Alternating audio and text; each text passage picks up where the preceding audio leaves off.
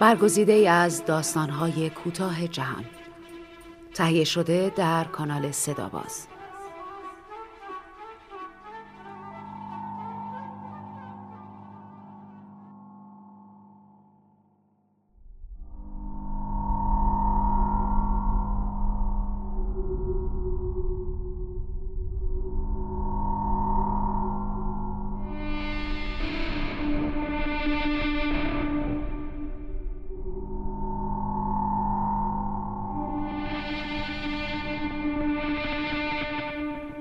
به موزه شکنجه خوش آمدید.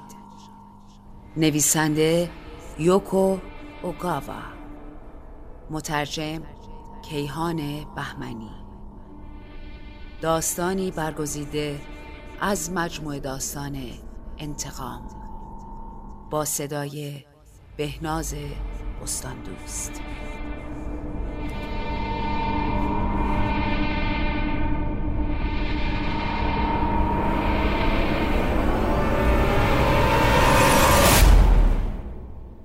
امروز کلی آدم مرد. در یکی از شهرهای شمالی یک اتوبوس توریستی در دره سقوط کرد و 27 نفر کشته و 6 نفر به شدت زخمی شدند. یک خانواده سه نفره که زیر بار قرض کمرشان شکسته بود با بازگذاشتن شیر گاز خودکشی کردند و وقتی گاز منفجر شد شش نفر از همسایه ها هم کشته شدند. پیرمرد 86 ساله ای را ماشین زد و کشت و راننده هم از محل حادثه گریخت. بچه ای در کانال آب کشاورزی غرق شد. یک قایق ماهیگیری در آب واژگون شد و بهمن چند کوهنورد را ناپدید کرد. در چین سیل آمد. در نپال هواپیمایی سقوط کرد و در نیجریه پیروان یک آین دست به خودکشی دست جمعی زدند. اما مرگ فقط سراغ آدم ها نیامده بود. من امروز صبح در سطل آشغال یک ساندویچ فروشی لاشه یک همستر دیدم. آمدم لیوان مقوایی قهوهم را توی سطل بیاندازم که اتفاقی لاشهش را دیدم. سطل آنقدر پر شده بود که درش نیمه باز مانده بود. شاید آدم هر روز این صحنه را ببیند. اما چیزی توجهم را به خودش جلب کرد. لاشه همستر افتاده بود بین یک کاغذ همبرگر و یک لیوان مچاله شده. روی پوستش خالهای قهوه‌ای داشت و دست و پاهای کوچکش پرده خوشرنگی از صورتی بودند. حیوان بیچاره انگار زنده بود. حتی احساس کردم پنجه های کوچکش را تکان می دهد. انگار داشت با آن چشمان سیاه نگاه هم می کرد. در سطل آشغال را کامل باز کردم. مخلوطی از بوی سس و ترشی و قهوه بیرون زد. درست دیده بودم. همستر داشت تکان می‌خورد. یعنی در واقع صدها کرم کوچک داشتند توی شکمش وول میخوردند. چرا همه دارند میمیرند؟ اینها که تا همین دیروز کاملا زنده بودند. مردی در آپارتمان بالایی من یعنی آپارتمان شماره 508 به قتل رسید. ظاهرا طرف داشته دوره رزیدنتیش را در بیمارستان دانشگاه میگذرانده. با چاقو بیشتر از ده دوازده ضربه به گردنش زده بودند. می‌گفتند تقریبا سرش از بدنش جدا شده. شما اونو میشناختین؟ وقتی کاراگاه پلیس عکس او را از کیفش درآورد و نشانم داد، ناخداگاه یک گام عقب رفتم. با دیدن عکس آن سر و صورت خونی و آشولاش دیگر یک لقمه خوش از گلویم پایین نمی رود. درست وقتی می‌خواستم گوجه فرنگی هایی را که له کرده بودم به سوپرشتم اضافه کنم زنگ زدند. نترس. لحن کاراگاه دوستانه بود. و آن عکس هم از قرار معلوم عکسی عادی بود که طرف توی مطبی جایی گرفته بود. داخل عکس هیچ خونی نبود و سر مرد هم صحیح و سالم روی گردنش بود. بعد از اینکه خوب به عکس نگاه کردم گفتم نه تا حالا اونو ندیدم. راجب خانومی که طبقه بالای شما زندگی می‌کنه چیزی می‌دونین؟ کاراگاه آدم چهارشانه بود اما خیلی جوان بود و اندکی دست باچه. فکر کردم شاید عصبی بودنش برای این است که همین چند لحظه پیش آن جسد خونالود را دیده. بوی گندش را استشمام کرده یا حتی شاید آن را لمس کرده است. معلوم بود خیلی اعصابش به هم ریخته است طوری که انگار خودش مرتکب آن قتل شده باشد موقعی هم که داشت حرفای مرا یادداشت می‌کرد خیلی ناراحت بود. نه زیاد اونو نمی‌دیدم. فقط گهگاهی توی آسانسور با هم سلامی می‌کردیم. مردی رو ندیده بودی که به آپارتمانش بیاد و بره؟ مطمئن نیستم. فکر کنم اونو با یه آقای دیده بودم اما یادم نمیاد همین مرد توی عکس بوده یا نه. دوباره نگاهی به عکس انداختم. مرد روپوش بیمارستان تنش بود. و توی جیب بالای روپوشش یک خودنویس یک قیچی و یک چراغ قوه قلمی بود. یک گوشی طبی هم انداخته بود گردنش. سعی کرده بود لبخند بزند و همین باعث شده بود چروکی کنار لبش بیفتد. دو شبه پیش حدود ساعت یازده هیچ صدای مشکوکی نشنیدی؟ چنان با آرامش کلمه به کلمه این را پرسید که انگار لکنت گرفته بود. چرا شنیدم؟ چه صدایی؟ حالا برای اولین بار از شروع صحبتمان داشت توی چشمم نگاه می‌کرد. می‌دیدم که حالا دیگر واقعا صحبتهایم برایش جالب شده است. انگار داشت یه چیز سنگینی روی زمین می‌کشید. فکر کردم لابد داره وسایل خونش رو جابجا می‌کنه. و کی این صدا رو شنیدی؟ داشتم دندونامو مسواک می‌زدم تا بعدش برم بخوابم برای همین احتمالا یه کمی بعد از یازده بود. چقدر طول کشید؟ چند ثانیه؟ برای همین فکر خاصی نکردم. صدای دیگه نشنیدی مثلا صدای جر و بحث یا جیغ کشیدن نه اصلا همچین صدایی نشنیدم کاراگاه ششتانگ حواسش را جمع کرده بود و طوری که انگار بترسد کوچکترین جزئیاتی را از دست بدهد با دقت به همه حرفایم گوش می‌داد و همه چیز را کلمه به کلمه در دفترچهاش یادداشت می‌کرد چند لحظه بیشتر با هم حرف نزدیم اما در آن لحظه حس می کردم وجود من برایش اهمیت زیادی دارد. راستی یکی از بیمارای توی بیمارستانم چند روز پیش با چاقو کشتن. ما داریم تحقیق می‌کنیم ببینیم آیا ارتباطی بین این دو قتل وجود داره؟ چیزی راجع به اون ماجرا شنیدی؟ و عکس دیگری از جیبش درآورد. این بار عکس زنی بود که داشت توی یک بار آواز می‌خواند. حدود سی ساله و باریکندان بود. چانهش تیز بود و لب پایینش حالت غمزده ای داشت. موهایش موخوره داشتند و خوب رنگشان نکرده بود. به عنوان آرایشگر این نکات را خیلی راحت می توانستم تشخیص بدهم. قاتل سعی کرده با قیچی سینه بیمار رو بشکافه. چه وحشتناک! این یکی گلوش رو پاره کردن، اون یکی هم سینه شو. صدای قلقل سوپرشتم را از آشپزخانه می شنیدم. پیشبندم پر بود از لکه های گوجه فرنگی. گفتم نه اینم هرگز ندیدم. زیر لب گفت ندیدی. معلوم بود ناامید شده. احساس کردم تقصیر من است که ناامیدش کردم. کوچکترین جزئیاتم می‌تونه به ما کمک کنه. لطفا هر چیزی یادتون افتاد سریع به ما خبر بدین. دلم می‌خواست می‌توانستم بیشتر کمکش کنم. دلم می‌خواست می‌توانستم چیزی بگویم که باز برایش جالب باشد. اما هیچ چیز به ذهنم نرسید. بعد تعظیم معدبانه کرد و گفت خب پس اگه لطفا چیزی بود حتما تماس بگیرید. گفتم حتما. نامزدم به موقع آمد. مدت ها می شد که یک روز کامل را با هم نگذرانده بودیم. راستش هر دو آنقدر گرفتار بودیم که در اصل سه هفته ای می‌شد که همدیگر را ندیده بودیم. برنامه داشتیم که با هم فیلم ببینیم و بعد در آرامش خانه شام بخوریم. بعد هم می توانستیم برویم بیرون یا می رفتیم کتاب فروشی یا سیدی فروشی یا می‌شد برویم قدم بزنیم. اصلا می‌شد ببرمش روی بالکن و موهایش را کوتاه کنم. هرچند خودش همیشه می‌گوید از اینکه همسایه ها او را در آن وضعیت ببینند خجالت می‌کشد. شام تقریبا آماده بود. ادویه میگوها را هم زده بودم و فقط مانده بود کبابشان کنم. سالات هم توی یخچال بود و لیوانهای نوشیدنی هم برق می زدند. سوپ رشته کمی زیادی قل خورده بود اما خراب نشده بود. از نان فروشی بازارچه هم از آن کیک های توت فرنگی که نامزدم دوست دارد خریده بودم. روی میز هم رومیزی تازه انداخته بودم و میز را با دستمال های نو تزئین کرده بودم. همه چیز عالی بود. از در که وارد شد گفت از بس ندیدمت دیگه داشتم میمردم. یا دست کم من فکر می کنم که یک چنین چیزی گفت چون صدایش را خوب نشنیدم. اما ترسیدم چیزی که گفته آنقدرها هم عاشقانه نبوده باشد. برای همین تصمیم گرفتم از اون نخواهم حرفش را دوباره تکرار کند. کتش را درآورد. نفس عمیقی کشید تا بوی غذایی را که از آشپزخانه میآمد استنشاق کند. بعد موهای بلند روی پیشانیش را عقب زد.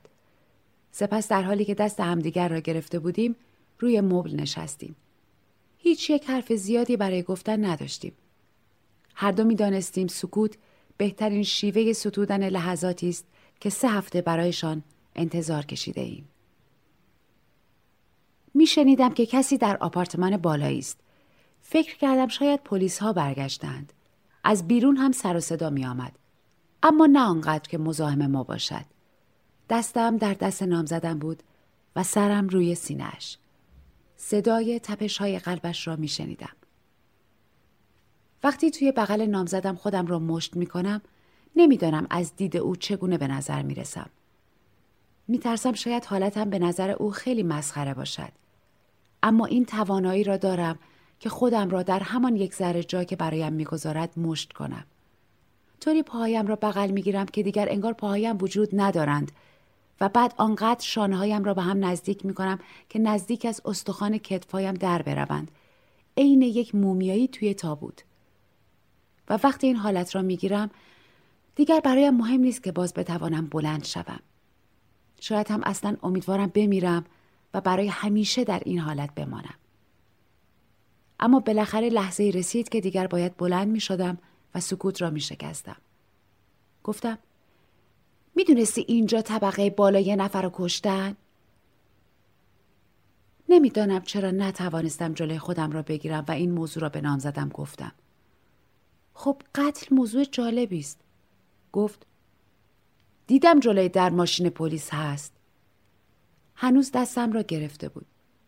ساختمون پر از پلیس بود هر جایی که نگاه می‌کردی خبرنگار می‌دیدی وحشتناک بود حتی اومدن از منم سوال کردن من بدبختم که عصبی همه ای عمرم اولین بار بود که با یه کاراگاه حرف می‌زدم تو شده تا حالا با یه کاراگاه حرف بزنی؟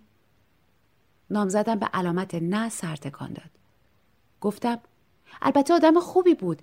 این کار تازه کار بود اما خیلی معدب بود. آخه چند شب پیش صداهایی شنیده بودم. انگار یه چیز سنگینی روی زمین میکشیدن. احتمالا به همون ماجرای آدمکشی مربوط می‌شد. این ماجرای صدا برای اون کارگاه خیلی جالب بود.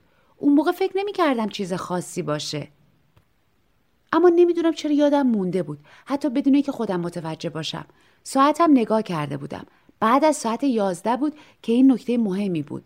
توی موارد زمان دقیق وقوع قتل خیلی مهمه. این بار نامزدم سرش را به تایید تکان داد و ادامه دادم. می‌گفتن قربانی دکتر بیمارستان دانشگاه بوده و معشوقش رو با چاقو کشته. تقریبا سرش رو بریده بود. حتی فکرش هم ترسناکه. اما همون ماجرای قدیمیه. عشق کور و حسادت. البته نمی‌فهمم چرا گلوی دکتر رو بریده بود. فکر کنم اگه من بودم می‌رفتم سراغ یه قسمت دیگه از بدنش که بیشتر گوشت داشته باشه. مثلا سینه یا شکم. گردن هدف کوچیکیه. ممکنه ضربه آدم به خطا بره و فکرشم نمی کنم. حتی اگه ضربه درست وارد بشه خیلی آدم رو راضی کنه. تو اگه به اون درجه از عصبانیت می‌رسیدی دوست نداشتی دل و روده طرف و بیرون بریزی؟ اتفاق عجیب دیگه هم بود. همون روز تو همون بیمارستان که اون دکتر توش کار می‌کرده یه مریضم کشته بودن. خانومی که قرار بوده قلبش رو عمل کنن. قاتل توی قلب اون زن قیچی فرو کرده بوده. دارم فکر می‌کنم یعنی بین این دوتا قتل ارتباطی هست؟ یعنی پای یه موضوعی خیلی مهمتر از صرفا یک عشق آتشین وسط بوده؟ آه آره داشت یادم می‌رفت. خبرنگار یکی از این شوهای تلویزیونی هم اومد و اونم یه چیزایی پرسید. مگه میشه جلوی اونا رو گرفت؟ برای اونا این ماجرا خیلی معرکه است. اما لحظه که دوربین جلوی صورتم گرفته بودم خیلی دست و پامو گم کرده بودم. اون خبرنگاره رو شناختم.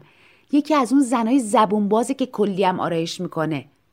از همسایه ها کسی چیزی ندیده بود. برای همین خانمه به مشکل خورده بود که نتونسته بود هیچ اطلاعاتی به دست بیاره. اما من هر چی راجع به خانم طبقه بالایی می‌دونستم بهش گفتم.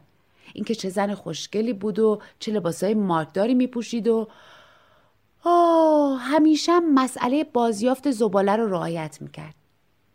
من فقط گاهگداری تو آسانسور باش سلام احوال پرسی می‌کردم. اما انگار اون خبرنگار از همین مقدار اطلاعاتم خیلی ممنون بود. به من گفت اطلاعاتی که بهش دادم خیلی مفیدن. البته موقعی که خبرش رو توی تلویزیون نشون بدن قرار هویت منو مخفی نگه دارن. هیچکس دلش نمی‌خواد در رابطه با یه همچین چیز وحشتناکی تصویرش توی تلویزیون پخش بشه. گفت مصاحبه منو فردا پخش می‌کنن. مجبورم ضبطش کنم. از کجا معلوم؟ شاید حرفایی که من به اونو گفتم کلید حل این معما باشه. درست نمیگم؟ آنقدر تون تون حرف زده بودم که نفسم بند آمده بود. از یک جایی به بعد نامزدم دستم را ول کرده بود. بعد هر دو سکوت کردیم. اما این بار سکوت ما نسبت به سکوت چند لحظه قبل که هر دو از آن لذت برده بودیم خیلی آزاردهنده بود. لیوانهای نوشیدنی روی میز برق می زدند. از قابلمه روی گاز بخار بلند می شد. سر صدای طبقه بالا هم دیگر قطع شده بود. نامزدم پرسید این که یکی مرده برای تو جالبه؟ وانمود کردم حرفش را نشنیدم و گفتم وای یادم رفت قهوه درست کنم بعد دویدم سمت آشپزخانه موقعی که داشتم فنجانها را از داخل کابینت بیرون می آوردم عمدن آنها را به در کابینت می زدم. با این کار می‌خواستم سکوت را بشکنم و کاری کنم سوالش را فراموش کند. نامزدم دوباره عینا با همان لحن قبلی گفت این که یکی مرده برای تو جالبه؟ حالا آمده بود دم در آشپزخانه و دست به سینه ایستاده بود. گفتم منظور چیه؟ چیزی نیست که جالب باشه. فقط موضوع اینه که من من اما قبل از اینکه بتوانم جمله را تمام کنم نامزدم سریع کتش را برداشت و از آپارتمان خارج شد. در را هم با صدای محکم پشت سر خودش بست. نمی‌دانم چه مدت تنهایی همانجا نشسته بودم. آبی که برای قهوه گذاشته بودم جوش آمد. اما دیدم دیگر لازمش ندارم. فنجانهای قهوه را هم دوباره داخل کابینت گذاشتم. سپس از خانه بیرون زدم. قصد نداشتم دنبال نام زدن بروم. احتمالا الان دیگر آن دور و اطراف نبود و هر قطر هم که میدویدم نمی‌توانستم به او برسم. چه کار کرده بودم که مستحق چنین رفتاری باشم؟ شاید کمی زیاده روی کرده بودم اما منظورم این نبود که قتل یک آدم موضوع بامزه است. واقعا از اتفاقی که رخ داده بود متاسف بودم. وقتی داشتم با کاراگاه و خبرنگار حرف می زدم خیلی جدی بودم. اگر کمی جلوی نام زدم هیجان زده شده بودم فقط برای این بود که خیلی از دیدنش خوشحال بودم. آخر سر دیدم هرچه هم الان علت رفتارم رو توضیح بدهم فایده ای نخواهد داشت چون کسی نیست که صدایم را بشنود. بعد از ظهر یکی از روزهای وسط هفته بود و بازارچه روبروی شهرداری تقریبا خلوت بود. بستنی فروش دورگرد و بادکنک فروش فقط روزهای یک شنبه می آمدند. آقایی روی یکی از نیمکت ها دراز کشیده بود و چرت می‌زد. چند نفر هم روی پله های برج ساعت نشسته بودند و روزنامه میخواندند. نان فروشی که امروز صبح کیک ها را از آنجا خریده بودم خالی بود. دسته کبوتر از روی زمین بلند شدند و دوباره اطراف نیمکتی نشستند. ساعت زنگ چهار را نواخت. دریشه زیر ساعت باز شد و مجسمه های چوبی کوچک شامل چند سرباز، یک خروس و یک اسکلت رقص کنان و رژوار بیرون آمدند. عده توریست دور برج جمع شده بودند تا عکس بگیرند.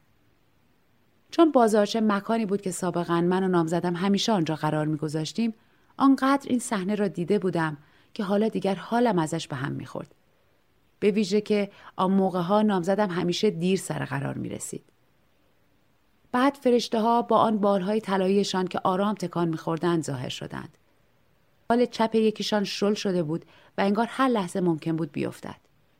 از طرف دیگر انگار فک پایین اسکلت قفل شده بود. کمی از رنگ تاج خروس هم ریخته بود. ریز به ریز جزئیات زشتشان در خاطرم بود. بعد از رفتن آخرین فرشته قرقره دستگاه روشن شد و اسکلت آخرین زنگش را زد و دریچه بسته شد. توریست ها هم رفتند. از کنار برج ساعت گذشتم و وارد جاده پشت شهرداری شدم. بیشتر مغازه های سوقاتی فروشی بسته بودند. زمانی دوستی داشتم که نامزدش با او به هم زده بود فقط چون از کتی که دوستم خریده بود خوشش نیامده بود. کت کشمیر قشنگی بود اما معلوم نشد چرا وقتی نامزد دوستم آن کت را تن دوستم دیده از او بدش آمده. لاقل خودش که همین را به دوستم گفته بود. دوستم هم کت را تکه تکه کرد. رویش بنزین فندک ریخت و آتشش زد. اما نامزدش دیگر برنگشت. یکی دیگر از دوستانم فقط به خاطر اینکه توی رخت خواب قطره توی چشمش ریخته بود نامزدش را از دست داد. یک قطره معمولی بود اما نامزدش به او گفته بود تحمل دیدن این صحنه را ندارد. خیلی عجیب است که مسائل کوچکی مثل یک کت یا قطره چشم می‌تواند همه چیز را خراب کند. مدتی طولانی همچنان داشتم راه می‌رفتم. در خیابانهای تنگ و خلوت قدم می‌زدم. دلم نمی‌خواست کسی را ببینم چون هر کسی را می‌دیدم فکر می‌کردم نامزدم است. از جلوی خوششویی و سالن آرایشی که به علت کسادی تعطیل شده بود. زمین بازی کوچکی که فقط یک تاپ و یک جعبه شن داشت. حصار رستوران ردرابین. طول سگی که توی چمنها بازی می کرد. از اینجا به بعد دیگر نمی توانستم برج ساعت را ببینم. دست آخر که از راه رفتن خسته شدم جلوی خانه سنگی و قدیمی ایستادم. در حیات جلویی خانه درخت بلوط بزرگی قد علم کرده بود. پنجره های خانه را پرده های توری پوشانده بودند و باغچه پر بود از گل های قرمز. بر روی سردر خانه طرح زیبایی حکاکی شده بود. ظاهرا کسی در خانه نبود و تنها صدایی که شنیده می‌شد صدای خشخش برگ ها در نسیم بود. تابلوی فرزی زنگ زده ای به در خانه نصب شده بود. نوشته روی آن خیلی خانان نبود اما بالاخره موفق شدم بخوانمش. موزه شکنجه چقدر این مکان مناسب حال آن لحظه من بود. نوری که از پنجره شیش رنگی بالای ورودی به داخل میتابید سالن را با نورهای خوشرنگ براقی روشن کرده بود. انتهای سالن راه به بود که پیچ می‌خورد و بالا می‌رفت. کنار آینه یک جای چتر و دو صندلی با پشتی های بلند دیده می‌شد و پیانویی هم بود که ظاهرش نشان می‌داد سالهاست بی استفاده مانده بود. یک ردیف جاکلاهی و چند تکه اسباب و اساسیه دیگر هم بود که همگی به دقت چیده شده بودند. فرش کف سالن نرم و زخیم بود. گلدانی خالی روی میز کنار دیوار بود و عروسکی سرامیکی با موهای مجعد روی یکی از سندلی ها نشسته بود. پرده توری با طرح قو هم جلوی جاکفشی کشیده شده بود. همه چیز در نهایت شیکی بود. اما هوا ساکن و دم کرده بود. انگار سالن نفسش را توی سینه حبس کرده بود. تنها چیزی که در اتاق جنبش داشت نوری بود که از پنجره به داخل میتابید و با حرکت برگهای درخت جابجا می‌شد. نگاه کردم ببینم آیا میز پذیرشی هست اما آنجا از چنین چیزی خبری نبود. هیچ جزوه یا علامت پیکانی هم که نشان بدهد بازدید از کجا شروع می شود دیده نمی‌شد. از دستگاه بلیت فروشی یا چیزهایی از این قبیل هم که در هر موزهی هست نشانی نبود. درهای دو طرف سالن ورودی هم بسته بودند. بالاخره به خودم جرأت دادم و بلند گفتم ببخشید. راستش را بگویم خودم هم مطمئن نبودم دلم می‌خواهد موزه شکنجه را ببینم یا نه. اما نمی‌دانم چرا نتوانستم جلوی خودم را بگیرم. به هر حال انگار باز شکنجه بهتر از این بود که برگردم به آپارتمان سوت و کورم. دوباره صدا زدم.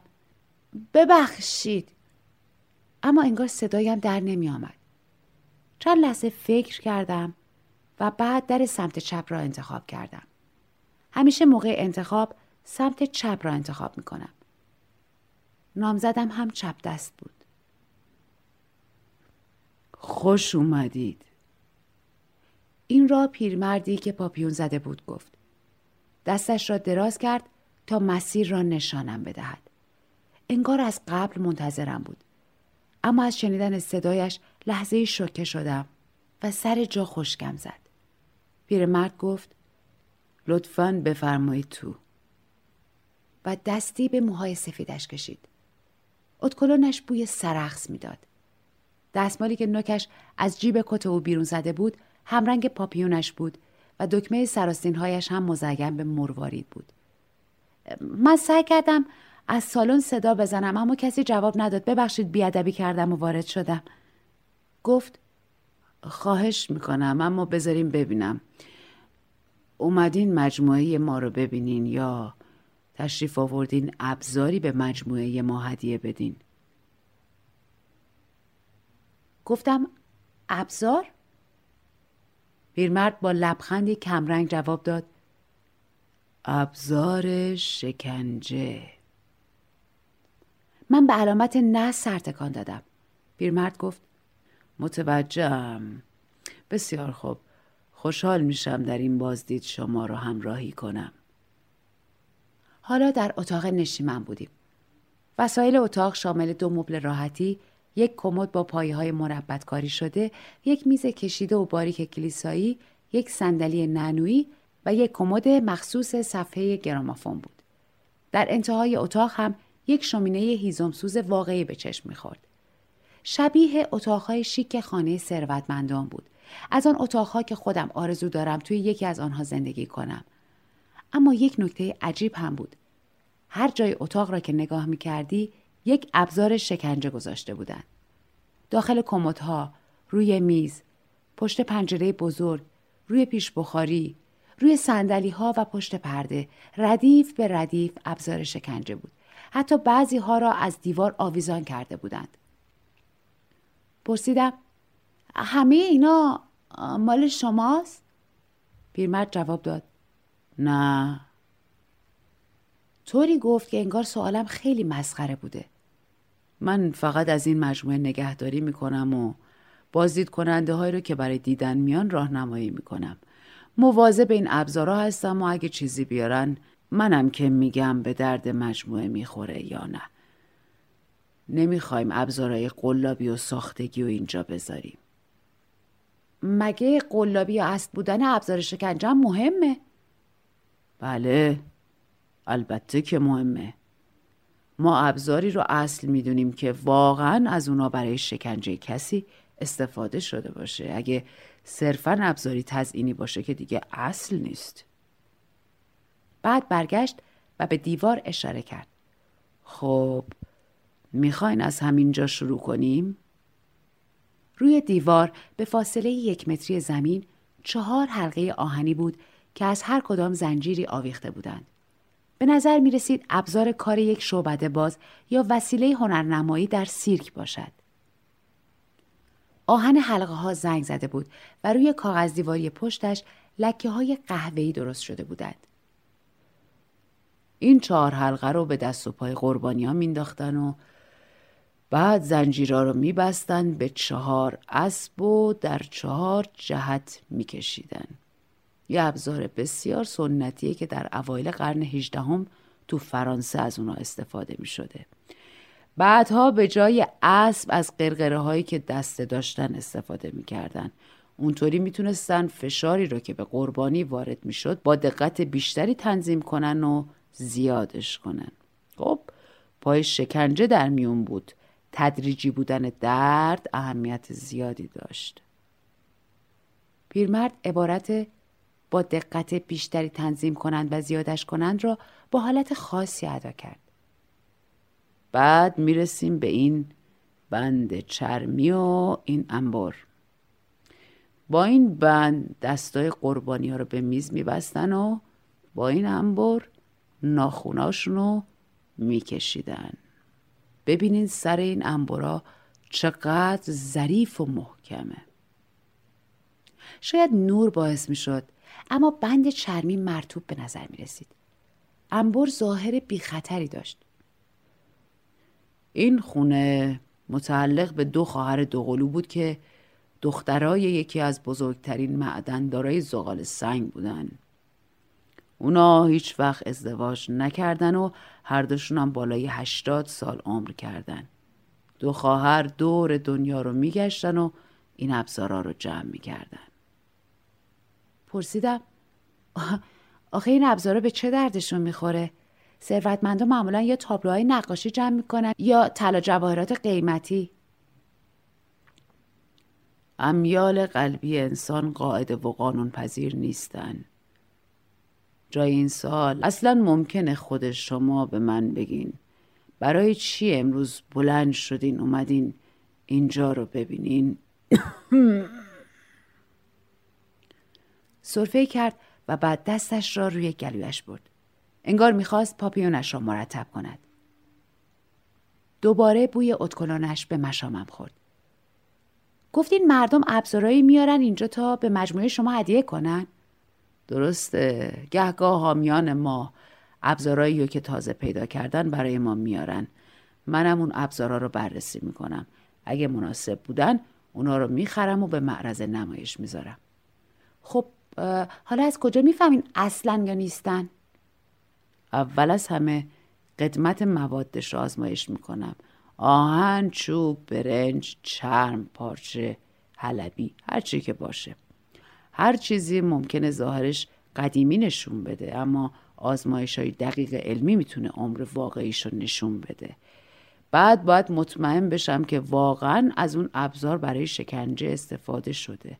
اما این کار معمولا از آزمایش کردن طول عمر ابزارها خیلی آسون داره فقط کافیه ببینین روی اونا ردی از خون پیدا می‌کنین یا نه. برگشتم و دوباره به حلقه روی دیوار و انبار ناخون کشی نگاه کردم. داشتم فکر می‌کردم یعنی ممکن است لکه های قهوه‌ای روی کاغذ دیواری یا رطوبت روی بند چرمی ربطی به خون داشته باشد. پیرمرد گفت اگه حاضرین ادامه بدیم. کسی دیگری برای بازدید از موزه به ما ملحق نشد. من و پیرمرد تنها بودیم و بازدید من هم چند ساعتی ادامه پیدا کرده بود. تک تک اتاقها را به بخشی از نمایشگاه تبدیل کرده بودند. آشپزخانه، کتابخانه، اتاق نشیمن، حمام، اتاق مطالعه اما در این حال همه این اتاقها طوری بودند که انگار از آنها استفاده می‌شد. مثلا روی تختها پتوی پهن بود که تمیز بودند. فضای آشپزخانه را بوی وانیل پر کرده بود و در اتاق مطالعه کتابی روی میز باز بود. اما همه جا پر از ابزار شکنجه بود. پیرمرد در کارش مهارت داشت. می توانست تاریخچه همه ابزارها را بدون فراموش کردن نکته شهر دهد. مشخص بود این ابزارها برای او اهمیت ویژه‌ای دارند. از اتاقی به اتاق دیگر می رفتیم و تنها صدایی که می شنیدیم صدای پای خودمان بود. موقعی که از کنار پنجره می گذشتیم نگاه هم به باغ افتاد. دیگر کم کم خورشید داشت غروب می کرد. بیرمرد قد بلند و چارشانه بود. صدای گیرا داشت و موقع راه رفتن خیلی جوانتر از سنش می نمود. لحظه گفتم شاید اشتباه فکر کردم که او پیر است. اما از نزدیک دقیق شدم خالهای روی پوست و چروکهای روی گردنش مطمئنم کرد. من اینجا چه کار می کردم؟ نامزدم الان کجا بود؟ میگوها بیش از حد توی سس مانده بودند و حتما کیک های توت فرنگی بیاد شده بودند. دیگر خیلی دیر شده بود.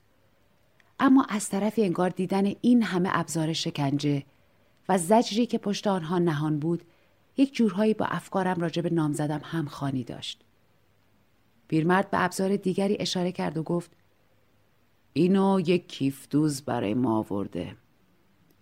همینطور که داشتم با دقت به وسیله داخل کمد اتاق نشیمن که پیرمرد درش را برایم باز کرده بود نگاه می‌کردم گفتم شبیه سینه بنده واقعا هم هست بندش از چرم گاوه و به این قاب که از استخون فک نهنگ درست شده بسته شده این ابزار رو روی سینه می بستن و به تدریج تنگترش می‌کردن تا دست آخر قفسه سینه خورد می‌شد و اعضای داخلی سینه له می شدن. اینو مخصوص شکنجه خانما درست کرده بودن. می‌تونم بهش دست بزنم؟ بله البته ظاهرا خیلی هم قدیمی نیست. کاملا حق با شماست قدیمی نیست. در واقع اینو خود کیفتوز درست کرده بود. اما من خودم توی آزمایشگاه تونستم تو قسمت داخلیش ردی از گوشت بدن انسان پیدا کنم. برای همین دیدم ارزش به نمایش گذاشتن رو داره. سریع دستم عقب کشیدم و سعی کردم بدون اینکه پیرمرد متوجه شود نوک انگشتانم را با دامنم پاک کنم. پیرمرد گفت نگران نباشید. مقدار بافتایی که پیدا کردم بی نهایت کوچیک بود. آخه ترسیدم مدرک مهمی رو خراب کرده باشم. بعد به این فکر افتادم که کدام یک دردناکتر است. اینکه آدم گردنش بریده شود قلبش را از توی سینهش بیرون بکشند یا قفسه سینهش له شود. شرط میبندم این یکی خیلی دردناکتر است. چون ممکن است فرد تا مدتی بعد از خرد شدن قفسه سینهش باز زنده بماند و نمیرد. بعد یاد زنی افتادم که در طبقه بالای آپارتمان من زندگی می‌کرد. یعنی تا حالا دستگیرش کردهاند. توی ذهنم آن کاراگاه معدب را تصور کردم که داشت از این سینه بند برای گرفتن اعتراف استفاده می‌کرد. می توانست آن زن را وادار به حرف زدن کند. مطمئنم حرفهایی که گفته بودم برخلاف نام زدم برای او جالب بود کاشی های حمام برق می زدند. صابون نوعی روی جا صابونی بود و حوله ها را هم مرتب تا کرده بودند. بالای دستشویی هم یک ردیف وسایل اصلاح و آرایش چیده بودند. این ابزاری کاملا نادره. اونو از یمن جنوبی آوردن.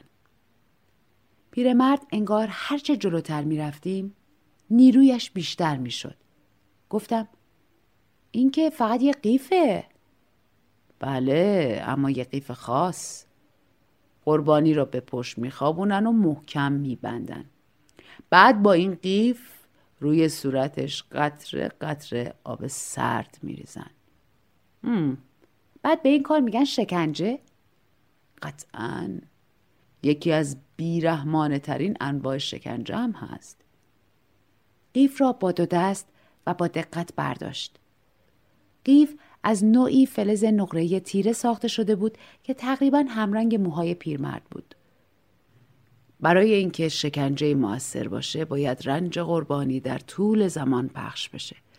یعنی قربانی باید در فاصله های زمانی مشخصی درد بکشه و در عین حال نتونه پایانی رو هم برای رنج خودش متصور بشه. آب میریزه. قطره قطره قطره عین اقربه های ثانیه شمار و زمان رو توی ذهن قربانی حک می‌کنه. شکی که از هر قطره به قربانی وارد میشه زیاد مهم نیست اما نمیشه منکر حسی شد که این قطره ها براش پدید میارن. اولش فرد ممکنه موفق بشه به موضوعی دیگه فکر کنه اما بعد از پنج ساعت یا ده ساعت دیگه تحمل ناپذیر میشه. تحریک مداوم اعصاب بخشی از پیشانی به نقطه ای می‌رسه که عصبها به مرز انفجار نزدیک میشن و تمامی رشته های عصبی دیگه تحت تاثیر همون یک نقطه در پیشانی قرار می‌گیرن.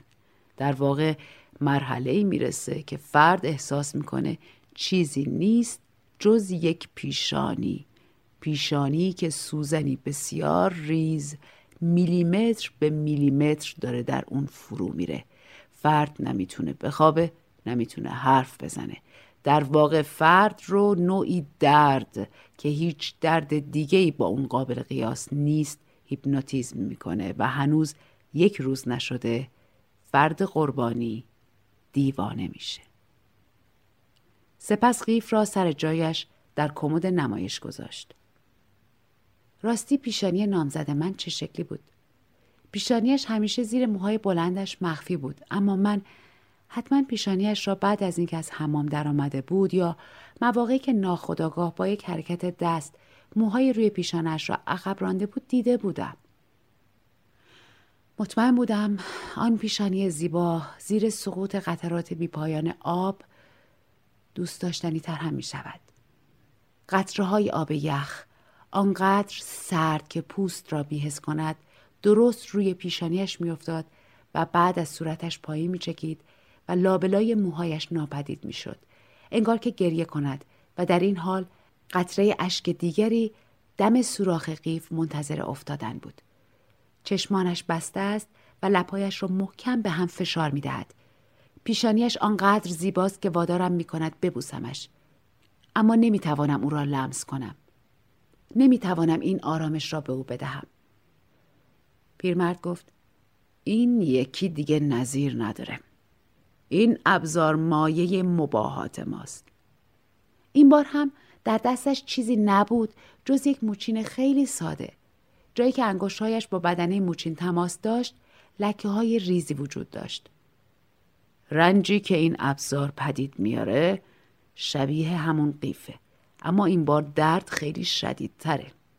با این موچین موهای قربانی رو می‌کنن هر بار یک تار مو.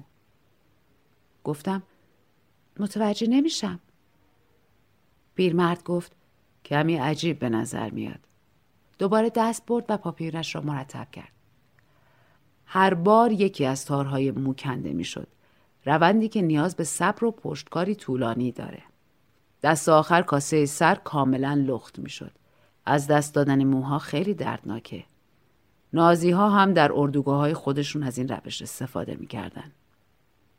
اولین کاری که می‌کردن این بود که موی سر و سرا رو میتراشیدن تا هویتشون رو از اونا بگیرن. ممکنه در واقع این کار به کسی آسیب جسمی نزنه اما آدما یه جورایی به این نتیجه رسیدن که موجودیتشون به نوعی به موی سرشون وابسته است. گفتم حق با شماست من خودم آرایشگرم باید اینو می‌دونستم. پس متوجه ماهیت این نوع شکنجه هستین. این کار رو توی اتاقی انجام میدن که پر از آین است. اینطوری قربانی هم هر قدر که سعی کنه نگاهش رو بدزده باز مجبور میشه روند از دست دادن موهاش رو تماشا کنه. این کار خیلی طول می‌کشه. اما خیلی مهمه که هر بار فقط یکی از تارای مو کنده بشه. اگه چند تار مو با هم کنده بشه تاثیرش از بین میره. رنج این شکنجه به خاطر روند آهسته و پیوسته اونه که با درد خفیفی که قربانی در هر بار کنده شدن یک تار مو احساس می‌کنه همراه میشه. اولش شاید خیلی درد این شکنجه محسوس نباشه اما وقتی هزار بار ده ها هزار بار یا صدها هزار بار تکرار بشه اون وقت میشه رنجاورترین شکنجه ای که بشه فکرشو کرد. حالا از شیشه نورگیر سقف رنگ آسمان غروب را می دیدیم. نسیم ایستاده بود و برگهای بلوط دیگر نمی جنبیدند. سایه های غروب زیر چشمان پیرمرد را تاریک کرده بودند و همین باعث شده بود لبخندش کمی ترسناک شود. بار بعد که نامزدم به دیدنم بیاید او را به بالکن می‌برم تا مثلا موهایش را اصلاح کنم. اول یک پیشبند پلاستیکی برایش میبندم. بعد یک حوله دور گردنش میاندازم. سپس دست و پاهایش را به صندلی میبندم.